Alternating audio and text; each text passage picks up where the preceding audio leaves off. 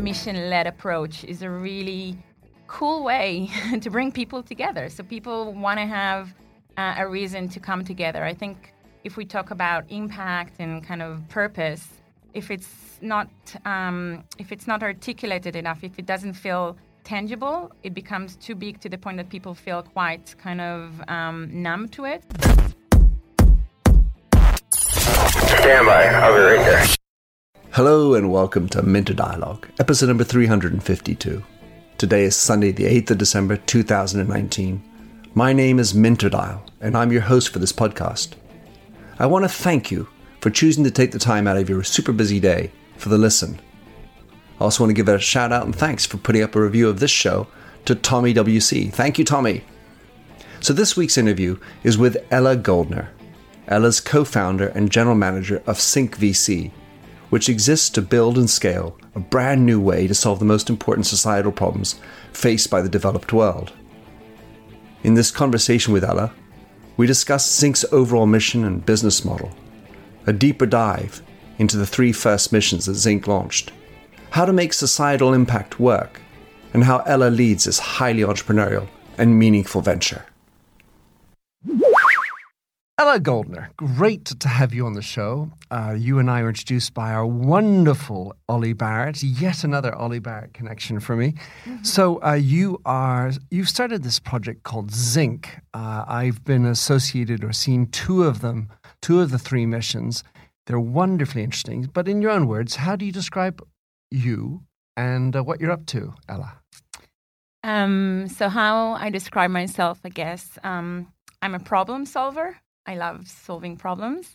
Um, anything from like a queue in a clock room, which I once stepped in to fix because it was really annoying, all the way to kind of what we're working at Zinc, which is solving things like women and girls' mental health or the quality of later life. I love doing that um, at any scale. All right, so let's let's dig in on Zinc because this is this is clearly where I, what I was interested in and you're now three missions into it. Tell us really what is the mission of Zinc? So, when we started Zinc about three years ago, um, our mission or our vision was to create um, a scalable and innovative way to address the big societal issues in our world and do it a bit differently. Um, so, thinking about the way to solve it by mobilizing the best talent, um, by thinking about scale of impact, and by kind of applying innovative approach using social sciences using um, academics and researchers to build things that we know will be working and engaging and eventually impacting people's lives. And we think um, and then that's kind of our vision and our mission. And then when we take when we talk about our own kind of missions and programs we look at things that can um, actually impact at least 100 million people in the world at a time. And we're looking for where we see unmet needs and where, where there is need for innovation, um, specifically in the developed world. And what got you into this, Ella? Because is it, you know, it's presumably mission based from the beginning. Mm-hmm. Yeah. So I think I had um, kind of my my career to that date was kind of a search for um, a place to be able to solve problems in a in a meaningful way. Um, I've always been attracted to that. I've done different things like engineering and marketing and strategy. I've started um, an innovation platform, and I think, um, as corny as it may sound, I had this moment of clarity when I came back from a maternity leave to do a job which I previously felt passionate about, but thought that was um, not enough the opportunity cost of being with my small twins um, for um, the work that I was doing was not enough for me. And so I had to create something that was impactful enough and big enough that would make it um, kind of worth the, the sacrifice that I was wanting to make. But mm. um, makes sense. In my observation, and probably linked to mission number one, I see a lot of people who think that they're passionate about a job, mostly because it gives a paycheck and they have a roof over their head, and that's a wonderful thing. But there's so many people who actually have side hustles or something on the side that, that really stimulates them, that provides that meaningfulness. And, and my observation has been that it takes a life changing event like having a birth or being near to death to actually figure out that this other thing wasn't passionate enough for, in a real way? I think you're absolutely right, and I think that's kind of where Zinc um, tries to play a role. So we're trying to tap into that itch that people have. So we believe people um, get to a point in life where they have this kind of need to do more, to use you know their experience, their skills, their talent um, into doing something that is of impact in terms of social impact. And I think that it may, in many cases people just don't know what to do and how to start. So they have that itch, and then unless something big happens and and it comes from within. Um, they're they're struggling to find a way to then do that, and I think what we're trying to do now with Zinc and our vision going forward, when we talk about mobilizing talent, is helping them find a place where they can navigate through that and find their own calling. So it could be that they can still keep their day job, but just do it in a different way that has more impact in mental health. It could be that they are working in a charity and they can, which is by definition very impactful, but actually scale their impact um, to do that in a different way that will um, reach more people. Um, it may be that they're academics who are doing research and they feel they need um, to then take that and make it a reality rather than writing another paper. So we want to be the destination for them. So, or maybe an entrepreneur who's just kind of, um, you know, exited a company and they're thinking, what next? And they don't know this kind of, they feel it's a new ecosystem. I don't know where to start. So we want to be that destination. So it doesn't really matter who you are as long as you're talented and, and, and you have this itch to make impact. We want to be the place you come to and we'll help you create that um, internal energy and, and or maybe more like channel it um, because we believe you already have it and just make you help you find the way to, to channel that. Nice. So since you started ella i'm wondering as you etched out this vision that you had there's a very first you know let's say birth of the zinc idea. Um, how has that vision changed now that you've done three missions? Has there been change at all? You know, what have you learned in mm. this process? Um, it's a good question because we're actually at the point of kind of re-articulating that vision and taking it to the next level. So we're in this kind of um, maturing mm-hmm. of the organization.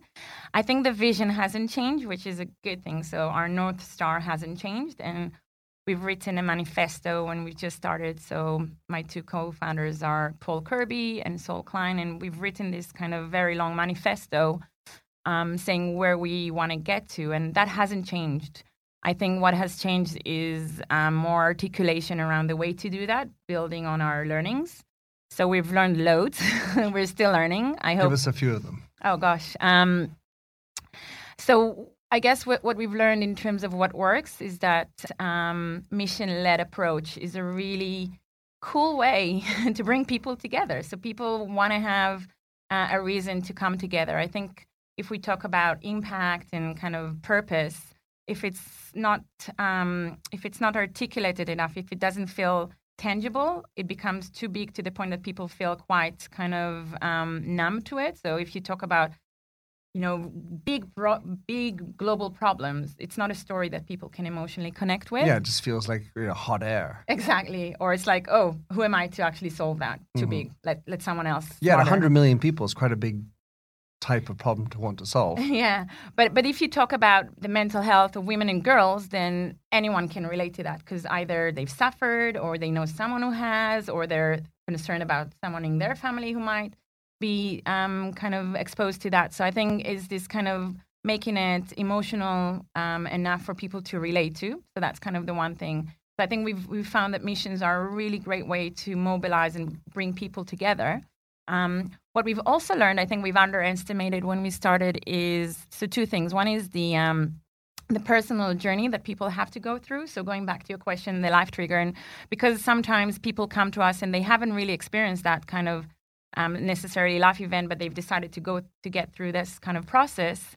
Um, I think um, people are underestimating the personal journey that people need to go through together with building the product and the business. So, so we're, we're what we do is we help people come together, meet their co-founders, decide what problem they want to work on, and build a scalable kind of venture, so commercial venture.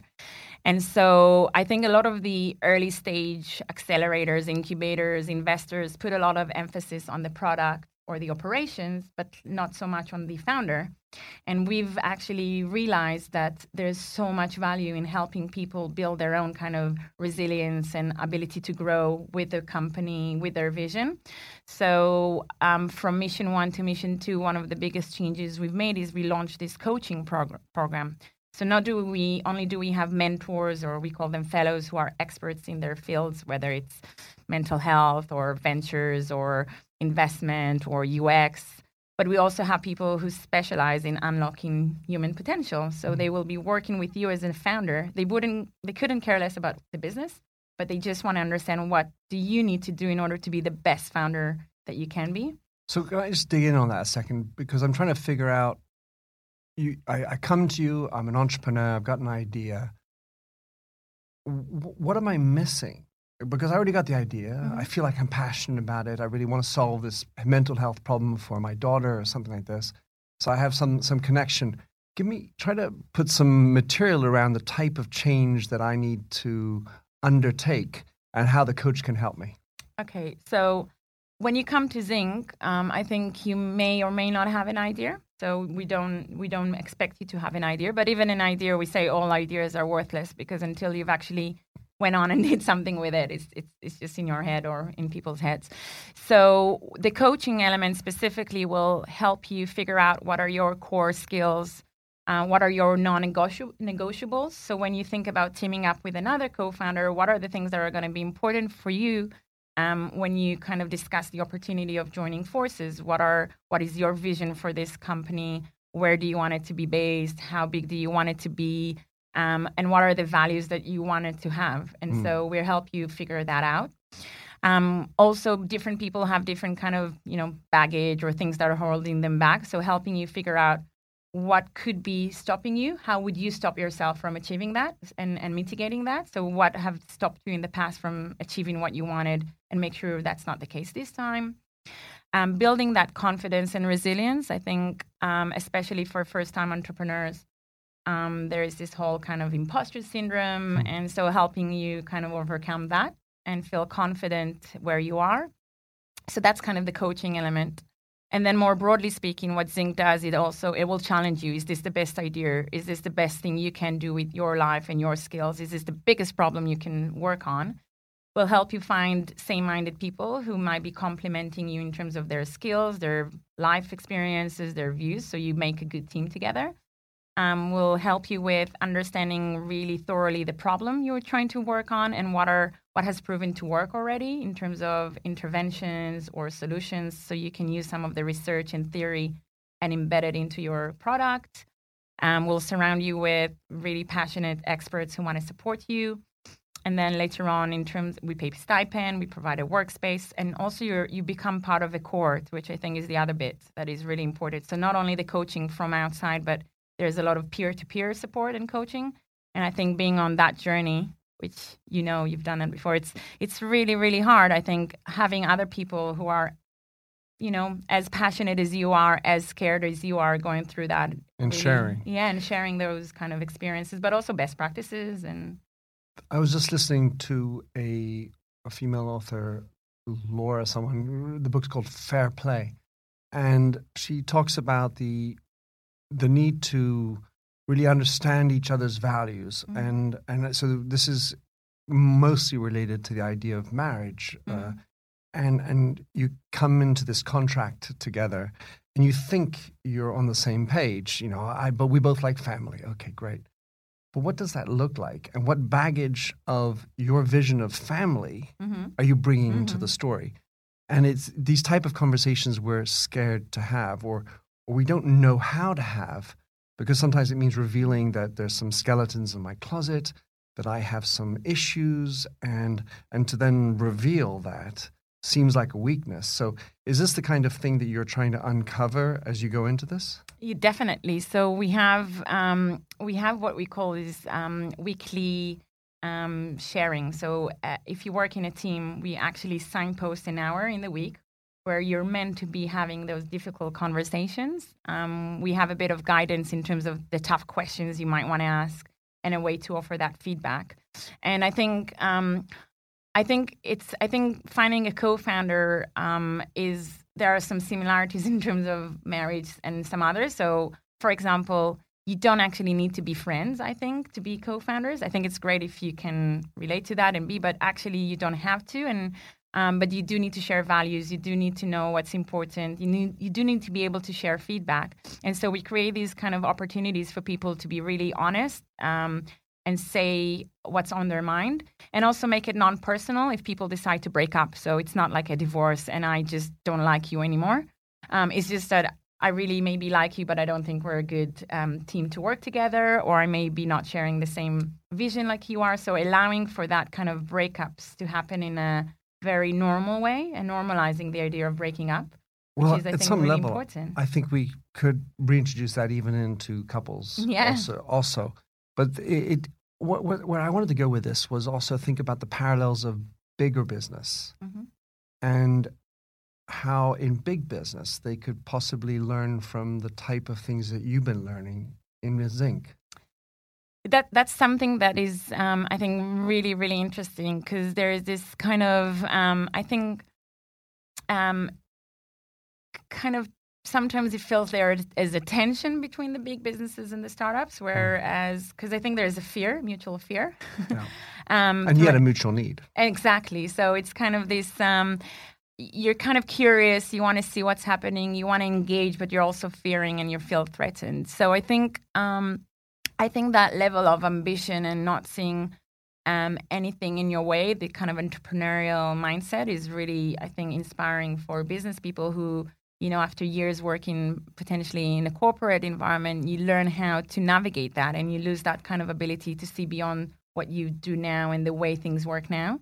Um, and I think also those honest conversations are, in most cases, are not very welcomed in large organizations. There's there is a way of doing things. Um, so I think that kind of um, it feels quite free in a way. I think um, so you can learn from that, and and also just the the sheer kind of hustleness. Whereas you know you just get out and you do something and you learn, and then you come back and and think, okay, what does it mean for my kind of next sprint? So I think there is this kind of symbiotic relationship in that sense, and also for the startups. To be honest, I think the idea of you operating as a pirate in the world is really nice when you start, but when you start maturing, you have to kind of go, okay, if I keep going on my own, I'll stay on my own. Yeah, the, big that big tattoo I put on my face of a pirate, Yeah. not quite as useful when I'm hitting the Exactly. VCs or something. Exactly. How do we take it off now? Uh, drunk night. Um, so, so I think there is also, and also the reach. Like, let's be honest, corporates and and big brands have such a huge way of and reach in terms of impacting people's behaviors. They have the voice of the customer. They have the wallet of the customer.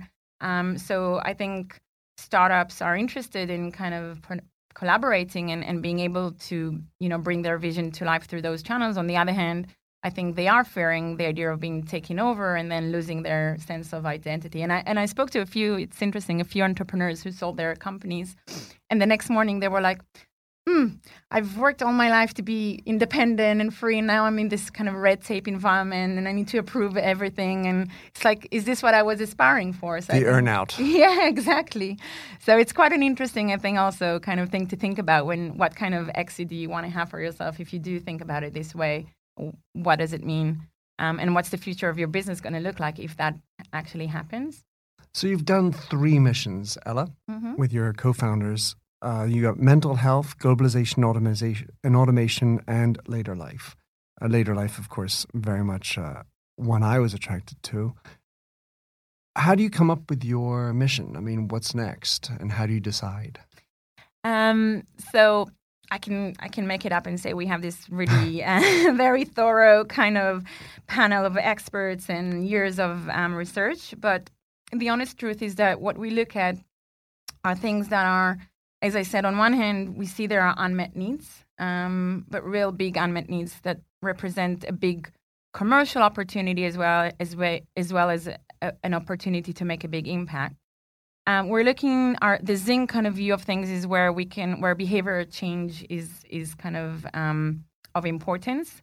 So, um, for example, we don't do we don't look at things around kind of medicine um, or deep kind of life sciences. This is not our expertise, but we look at therapeutic side of things, things that are related to behavioral change that could affect um, health conditions. It's more like. OTC. yeah, exactly, the soft side of it. Um, so, and then we're looking at things also that there's already some kind of awareness, but maybe just at the beginning of that. So, when we started with the mental health kind of program mission, people were kind of not really sure that was the best thing. And you know it's is it is it are people going to get it? What are they going to think about?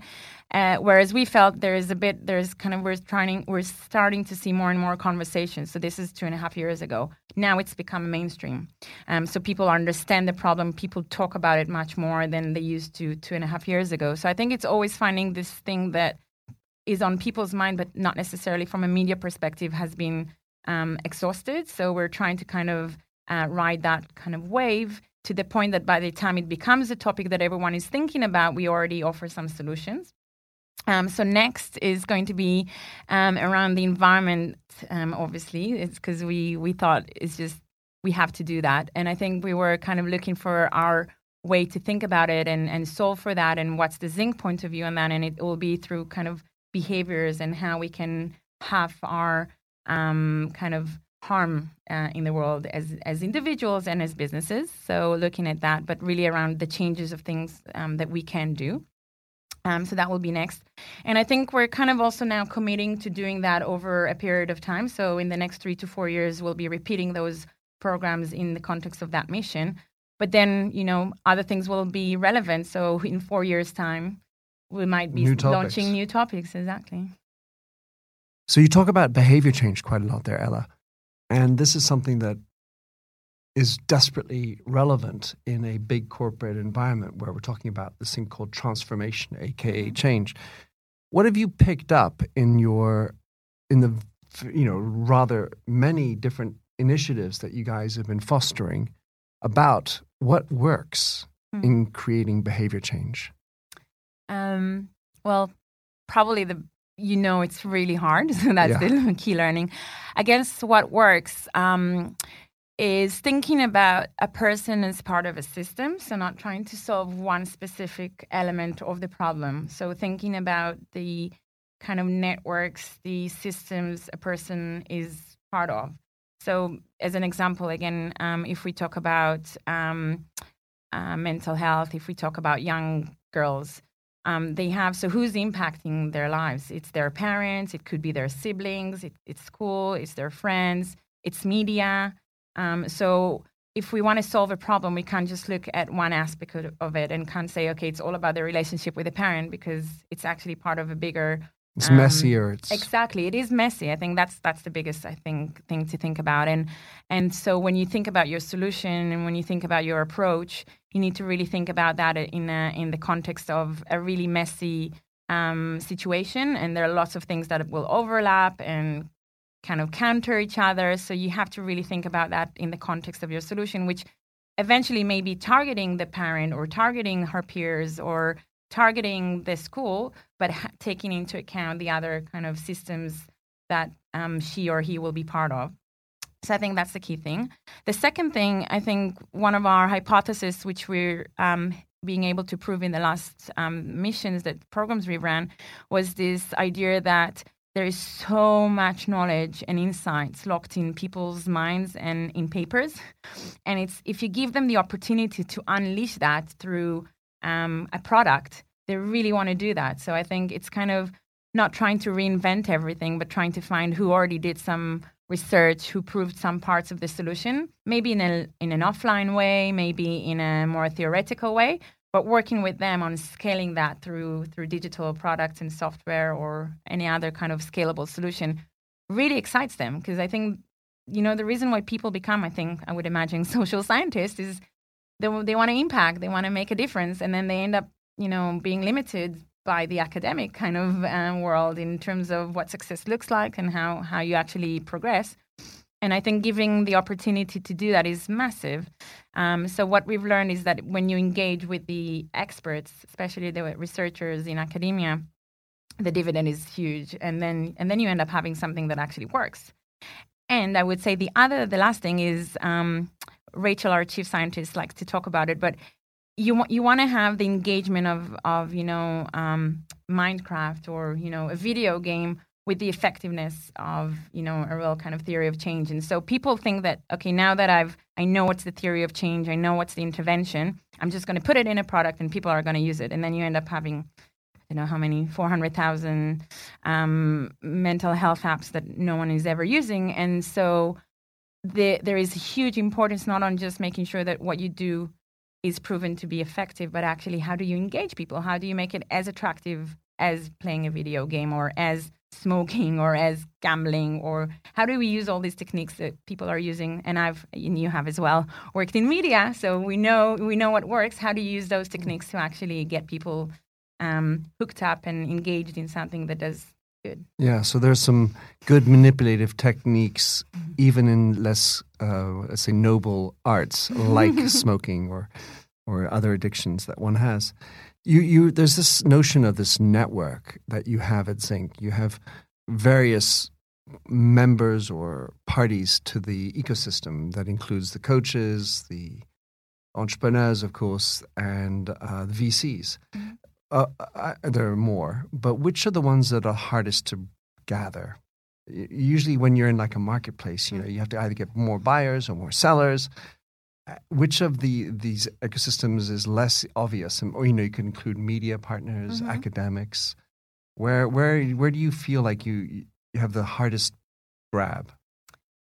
Um, I think it's a really good question. I it's I'll say that it's maybe more it's easier to get individuals rather than organizations. So going back to your questions about corporates, and I would add universities. So all the kind of fear of experimentation and innovation, and and I worked in corporates where I actually think their business model, their share price is depending on them not innovating actually, but providing this kind of safe, you know, dividends to their you know shareholders yeah, or investors and keep the inertia. Exactly.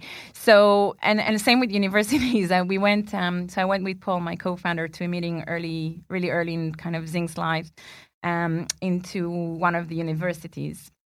And we came out and i said oh my god that was like horrendous.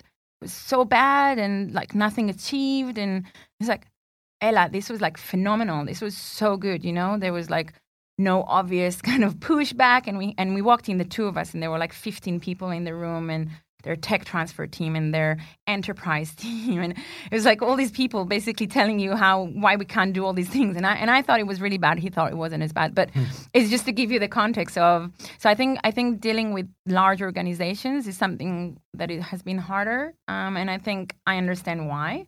Um, but I think we're making more and more progress. And I think there is more appetite to try. And I think the more also uh, achievements we have, the more proof points we have, then I think it's uh, less of a perceived risk to yeah, them. The rational elements yeah, help you overcome. In, yeah. so that's really fascinating. What I'm thinking about is that many companies are now beginning to to, to get real about ESG or environmental, social, and governance concepts and and as much as we've been talking about doing good for the world or CSR, corporate social responsibility, it seems like we're still quite far away. And if there's an area that's even further away from that, that's usually the finance world. Mm-hmm. Yeah, so there's a if there's one place where the concepts of CSR and doing good for the world seems to be furthest removed, it's the finance world where Wall Street, private equity, venture capital, which is part of your name, uh, maybe don't don't get it so often. Mm-hmm. How do you go about enticing and, and getting fundraising when when the pushback might be just well, you know, it's just another a really nice thing to do, but you know what? Mm-hmm. Um, so I think we we want so the, the companies that we we build and the aspiration uh, and the vision we have is that our portfolio companies are as attractive as any other company in terms of their financial return, and they're working on a thing that really matters. So for an investor, I don't want them to be looking at that as is this my charitable thing? Is this my CSR thing? I want it. I, I want them to think this is a really really good team. They're working on a on a huge issue that has a huge commercial opportunity. Um, they are the right team to do that, and the time is now. So when they think about a Zinc portfolio company, they will assess it like any other company. They will probably what I think they will get is um, a brand or a product that is probably easier to um, hire for. So I think we see that our um, companies are able to attract really good talent because of their kind of social mission. I think you get people are extremely passionate about the problem they're trying to solve. Usually there usually there is some kind of a personal motivation. So the resilience of, of I believe the founders of a socially driven company is very, very high because they're doing it for a real reason more than just the idea of creating a company, which they also do.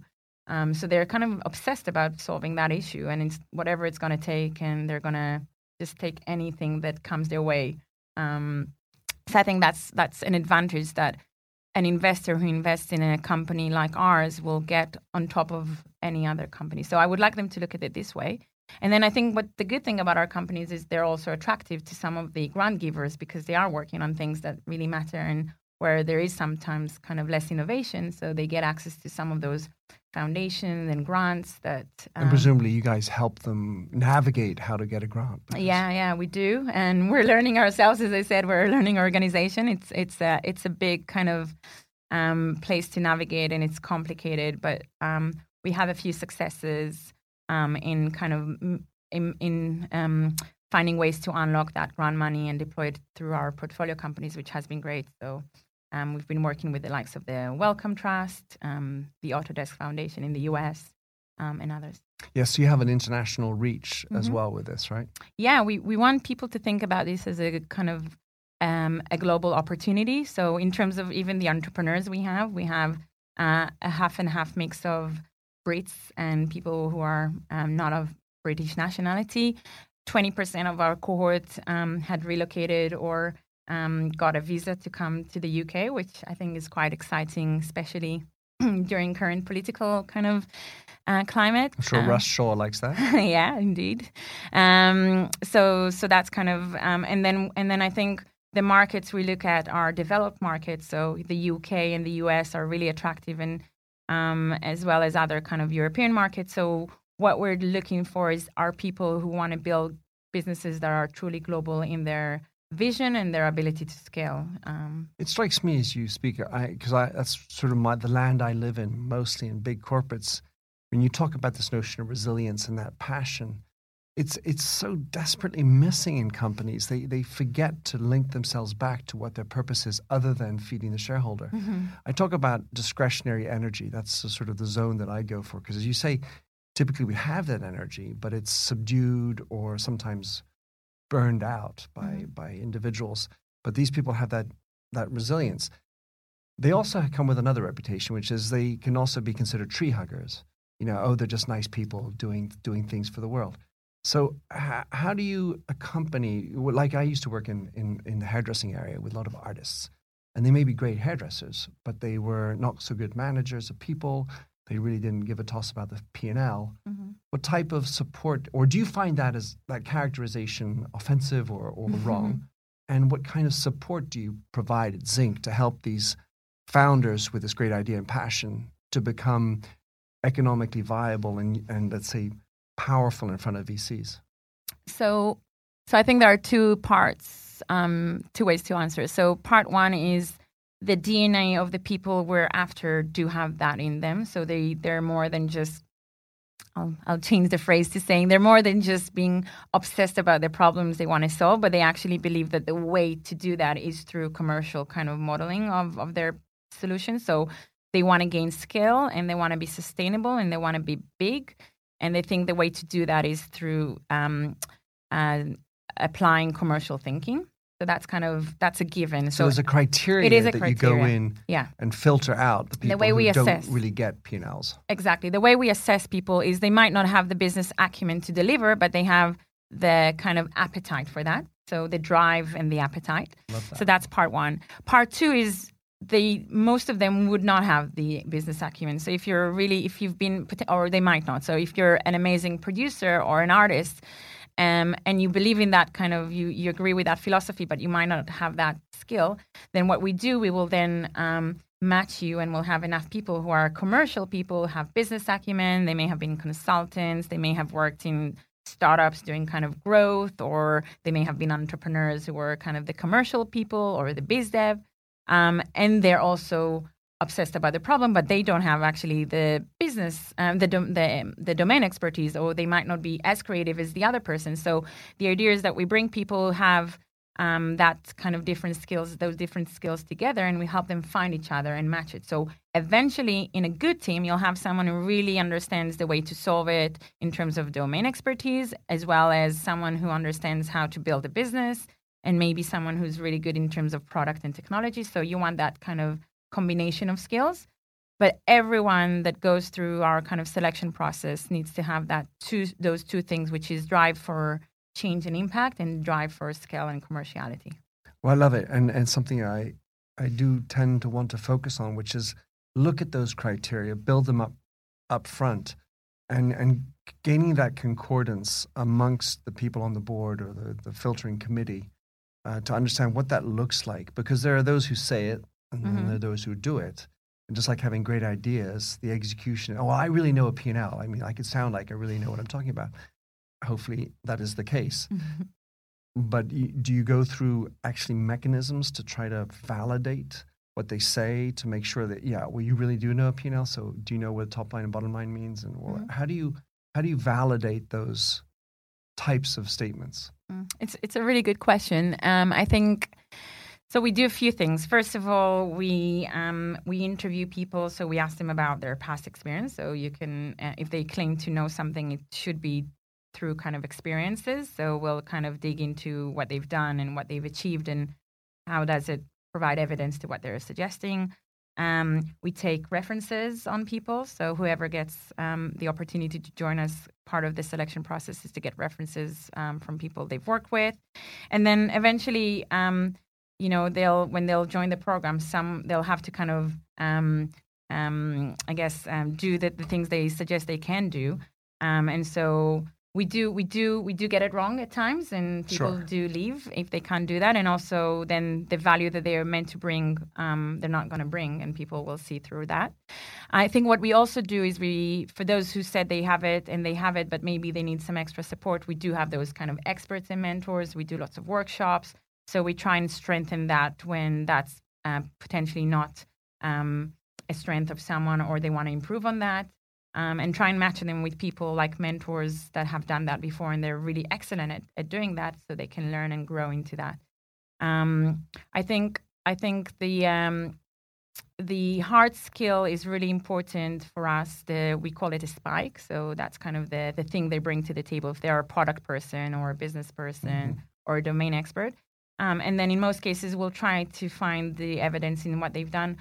Also because that's the way other founders will look at them. So if you if you claim you're the best kind of you know uh, product person but in in your cv or in your experience you've never done anything to do with that then you, no one will find you attractive on that basis. And if you're if you're quite kind of generic uh, we think you will not be very attractive. And so as opposed to a corporate where you know in leadership positions you look for someone who's well rounded um, actually we look for what we call spiky people Mm, so or the t-shaped yeah. deep in one area. Yeah. Very cool. So um, last question ella as you go forward um, are these closed-end funds or open? That's to say if someone comes to you with a new idea for mental health do you open up to them or is that sort of set and done and and then moving on? And in which case how do you who do you want next uh, and and how to sign up?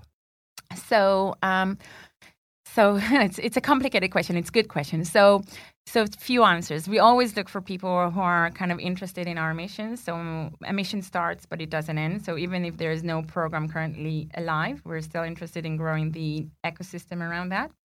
So, if you're interested in mental health, in the impact of automation and globalization, um, the quality of later life, and going forward, um, things around kind of the environment and sustainability, then we're always looking to speak to you. It could be, and as I said, we, we kind of want to mobilize you, so we'll find the best way to kind of engage with you, whether it's through our kind of portfolio companies, our future programs, our own kind of um, Zinc team, etc. So that's kind of part one to your question.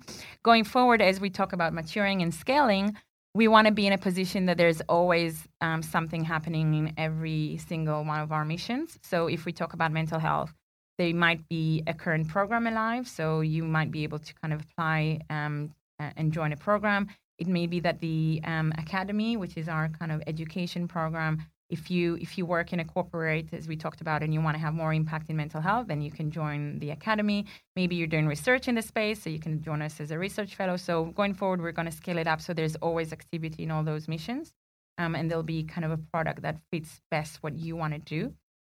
Yeah, if you're interested in one of those things, there's always a place for you, and we'll always want to engage with you. Great, and so you can join as a fellow. You apply to join as a fellow or as a coach, Coach, as uh, an entrepreneur with an idea or yeah, or a good join one. yeah, or join the academy, or just become part of our um, network. So we also run events, so people can can also just keep in touch and meet other people. So what we want to do is also grow that kind of idea of these different disciplines or different small smaller networks coming together. I think one of the best best bits that someone said to me, the, the feedback about our one of our latest events is that they said they walked into the room and they didn't know most of the people, whereas usually they walk into the room, they know everyone. And I think that's the benefit of being part of Zinc. You'll be meeting academics and charity partners and corporates and VCs and entrepreneurs and creatives and tech people. And the chances of you meeting all of them together um, is very, very rare. So I think that's kind of a very unique ecosystem that um, you're always welcome to be. I can of. attest to that, Ella. when you talk to the media, what is it that grabs their attention and wants them to really help you?